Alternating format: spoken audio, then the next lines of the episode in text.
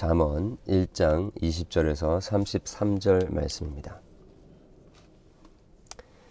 지혜가 길거리에서 부르며 광장에서 소리를 높이며 시끄러운 길목에서 소리를 지르며 성문 어귀와 성중에서 그 소리를 발하여 이르되 너희 어리석은 자들은 어리석음을 좋아하며 거만한 자들은 거만을 기뻐하며 미련한 자들은 지식을 미워하니 어느 때까지 하겠느냐. 나의 책망을 듣고 돌이키라.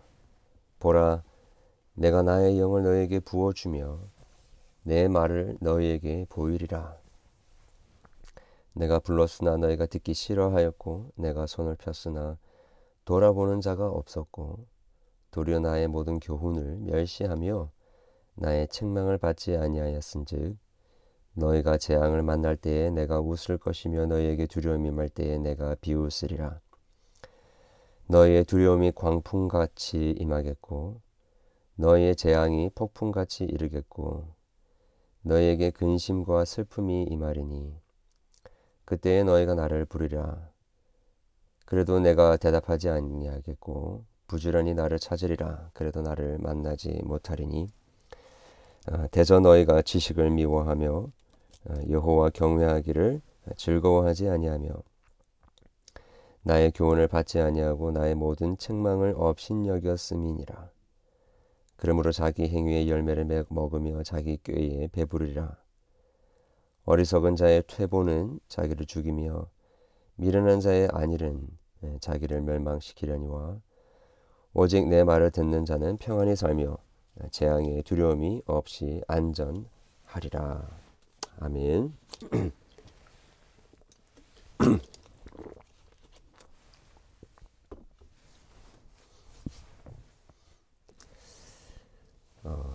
어느 누구나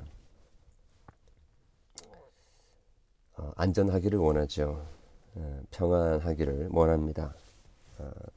불안하고 예측할 수 없는 상황 속에서 초조해하고 두려워하는 사람, 하는 것을 원하는 사람은 아무도 없을 것입니다. 그래서 우리는 우리의 육신의 건강을 또 위해서 열심히 운동도 하고 또 음식도 가려 먹으면서 우리가 갑작스러운 그런 일들이 벌어지지 않게 하기 위해서 많은 노력을 합니다. 자, 그런데 우리 오늘 읽은 잠언에서는 우리 마지막 부분에서도 본 것처럼 실은 우리의 삶 전체를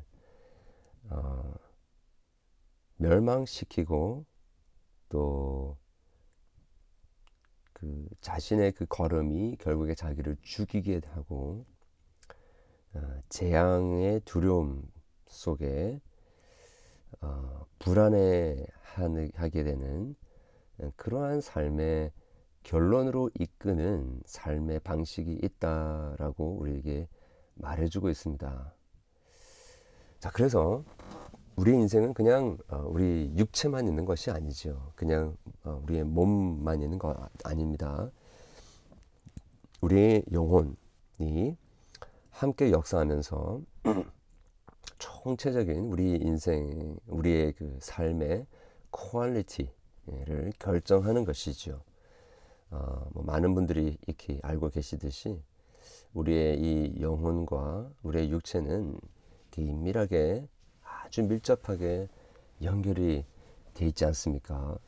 마음이 평안하면 육신도 평안하고 또 육신이 또 건강하고 활동력이 있으면 영혼 또한 그렇게 활동력이 있고 건강한 것 아니겠습니까? 이 두 가지가 유기적으로 연결되어 있는데 특별히 총체적인 우리의 삶에 윤택함이 있고 또 불안하지 않고 재앙의 그 두려움 속에서 평안하지 않는 그 삶을 살게 되는 그 이유에 대해서 이야기하는데 그것은 딱 한마디로 지혜가 없기 때문에 라고 이야기합니다. 그리고 그 지혜가 일어나게 하게 하는 여러 가지 지혜의 말들, 권면, 또 외침, 그 책망을 듣지 않고 그 지혜의 말을 듣기 싫어하고 멸시하였기 때문이다 라고 이야기를 하고 있습니다. 24절 25절에 나와있죠. 내가 불렀으나 너희가 듣기 싫어하였고 내가 손을 폈으나 돌아보는 자가 없었고 도리어 나의 모든 교훈을 멸시하며 나의 책망을 받지 아니하였다. 지금 여기 내가 하는 거는 지혜가 의인화되어서 그렇게 이야기하는 것인 것을 아실 것입니다. 그 지혜가 불렀는데 듣기 싫어하고 지혜가 손을 펴서 이리 오라 했는데 돌아보지 않고 그 모든 교훈을 멸시했다, 책망했다라는 것이죠. 이 지혜의 말들, 지혜가 우리를 초청할 때에 그것을 받아들이지 않고 싫어하고 멸시하는 것, 이것이 결국에 무지함과 또 어리석음, 또 멸망으로 이끄는 그러한 삶을 살게 만든다라는 것이죠. 오늘 본문의 첫 부분에 1장 20절에서는 이 지혜가 길거리에서 부르고 광장에서 소리를 높이는 것으로 이야기를 하고 있습니다. 시끄러운 길목에서 소리를 지르며 성문 어귀와 성중에서 그 소리를 바란다. 이것을 한 두 가지 정도로 우리가 해석해 볼 수 있는데, 첫 번째는 그 지혜가 꼭 필요한 그 곳이 사람들이 상거래를 하고 북적북적대고 또 많은 사람들이 오가고 또 여러 가지 관계들이 형성되어지는 바로 그 광장과 길거리, 거기에 지혜가 꼭 필요하다라는 것을 우리가 생각할 수가 있습니다. 사람들이 많이 있고 또 오고 가고 거래들이 이루어질 때에 사람 중심으로, 인본주의로 자기들이 하고 싶은 대로 다수의 여론이 지혜가 되어지는 그런 어리석은 길로 나아가기 쉽다라는 것이지요.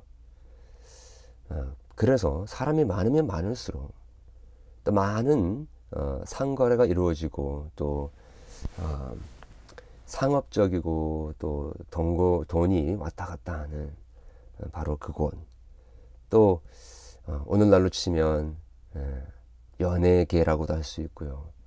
또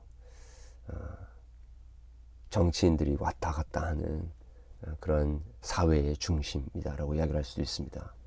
그런데 지혜가 더 있을 것 같은데 오히려 그곳에 지혜가 없어서 정말로 필요한 것이 지혜라고 이야기를 그렇게 생각해 볼 수도 있을 것이고요.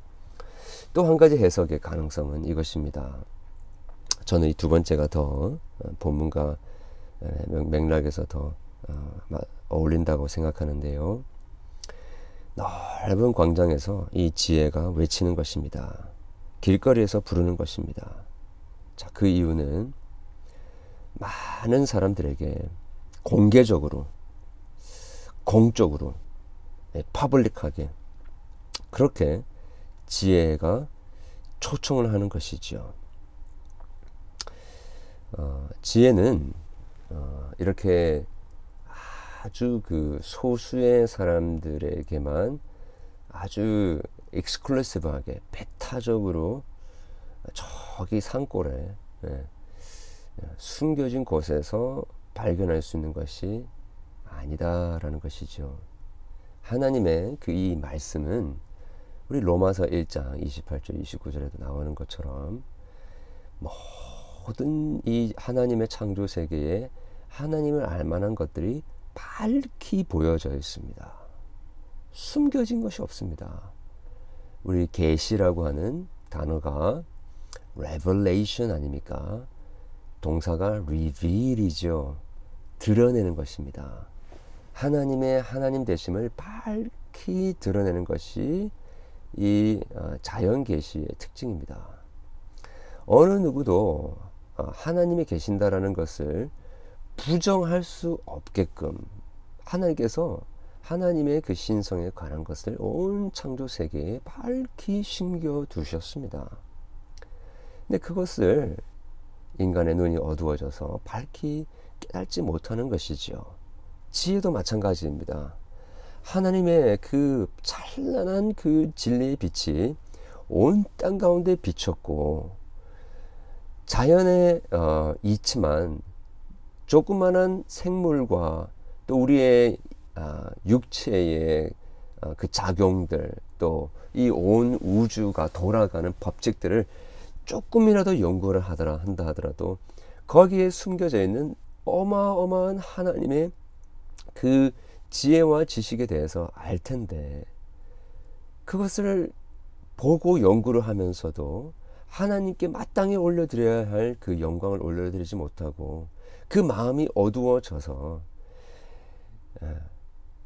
하나님 아닌 것들, 하나님께 경배해야 하는 그 대상들을 가지고 우상을 삼고, 그것들을 가지고 우리의 인생의 최종적인 목적인 것처럼 그것들을 숭상하고 그것들을 하나님이냐 모시고 살아가는 어리석은 모습으로 살 수밖에 없는 우리 인간의 연약함, 죄악됨, 그 한계들을 오늘 보여주고 있는 것입니다.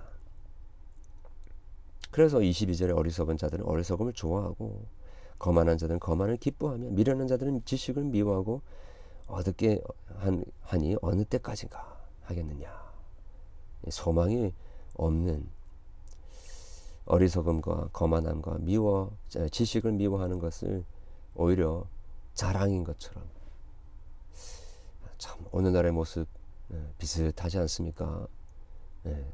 자기가 자기 사욕대로 살겠다, 자유라는 이름 속에서 무지와 어리석음을 그냥 있는 대로 다 드러내는 그러한 이 세상의 모습을 그대로 보여주고 있지 않습니까?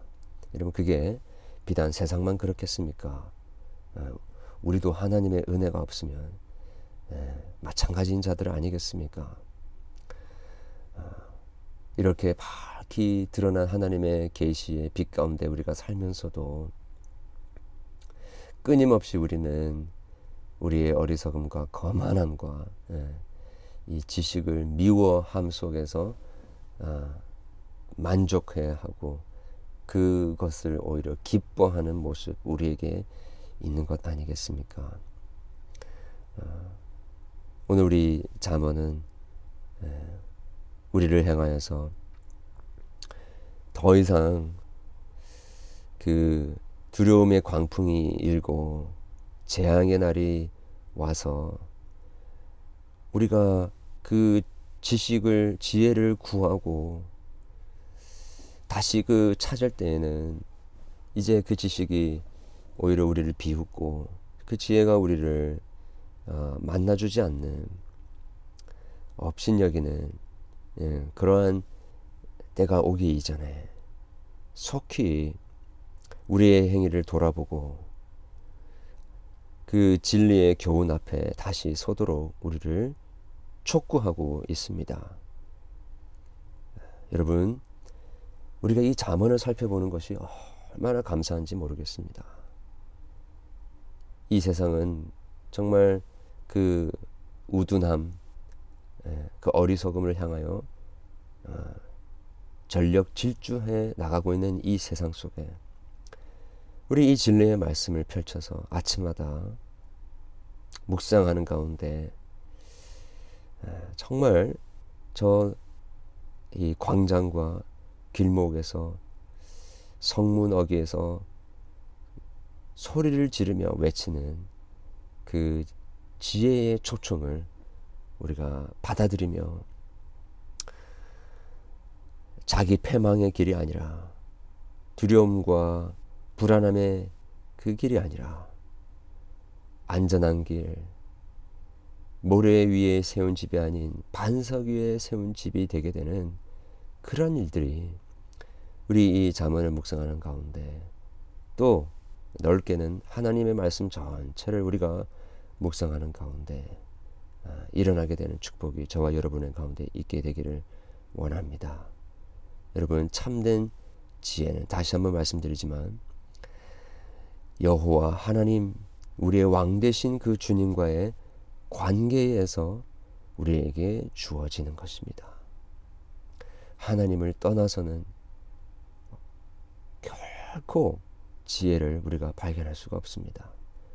오늘 또 그 전능자 하나님의 그늘 아래 살며 내가 누구인지, 우리 인생의 가장 최고되는 목적이 무엇인지 우리 같이 생각하면서 하나님의 그 말씀에 우리의 모든 삶의 철학과 통밥을 다 내려놓고 지혜의 근본이시고 위대하신 하나님의 그 지혜 그 자체이신 예수 그리스도의 삶과 사역을 바라보는 가운데 우리의 삶 가운데, 우리의 삶을 지혜롭게 살아가는 지혜로운 10처녀와 5처녀와 같은 그러한 우리의 자신을 주님께 예배하며 올려드릴 수 있는 축복이 저와 여러분에게 있기를 간절히 소원합니다. 기도하겠습니다. 하나님 아버지, 이 땅에 빛이 왔음에도 불구하고 그 빛을 알아보지도 못하고 그 빛을 오히려 대적하는 어두움 속에 있었던 저희들임을 고백합니다. 지금도 이 진리의 말씀이 없다면 우리는 그렇게 어둠 속에 거할 수밖에 없는 자임을 고백합니다. 오늘 또 전능자 하나님의 그늘 안에 우리를 품어주시고 그 하나님의 계시의 말씀 안에 거하며 우리가 누구인지, 우리의 삶의 목적이 무엇인지, 우리를 향한 하나님의 뜻이 무엇인지, 이 땅을 살며 하루를 살더라도 무엇을 위한 삶을 살아야 되는지 밝히 깨달아 알 수 있는, 그렇게 깨달은 하늘의 신령한 지혜를 가지고 오늘 또 살아갈 수 있는, 멸망의 길이 아니라 생명의 길, 두려움의 길이 아니라 평안과 안전의 길로 나아가는 은혜가 우리에게 있게 도와주시옵소서. 예수 그리스도의 이름으로 기도합니다. 아멘.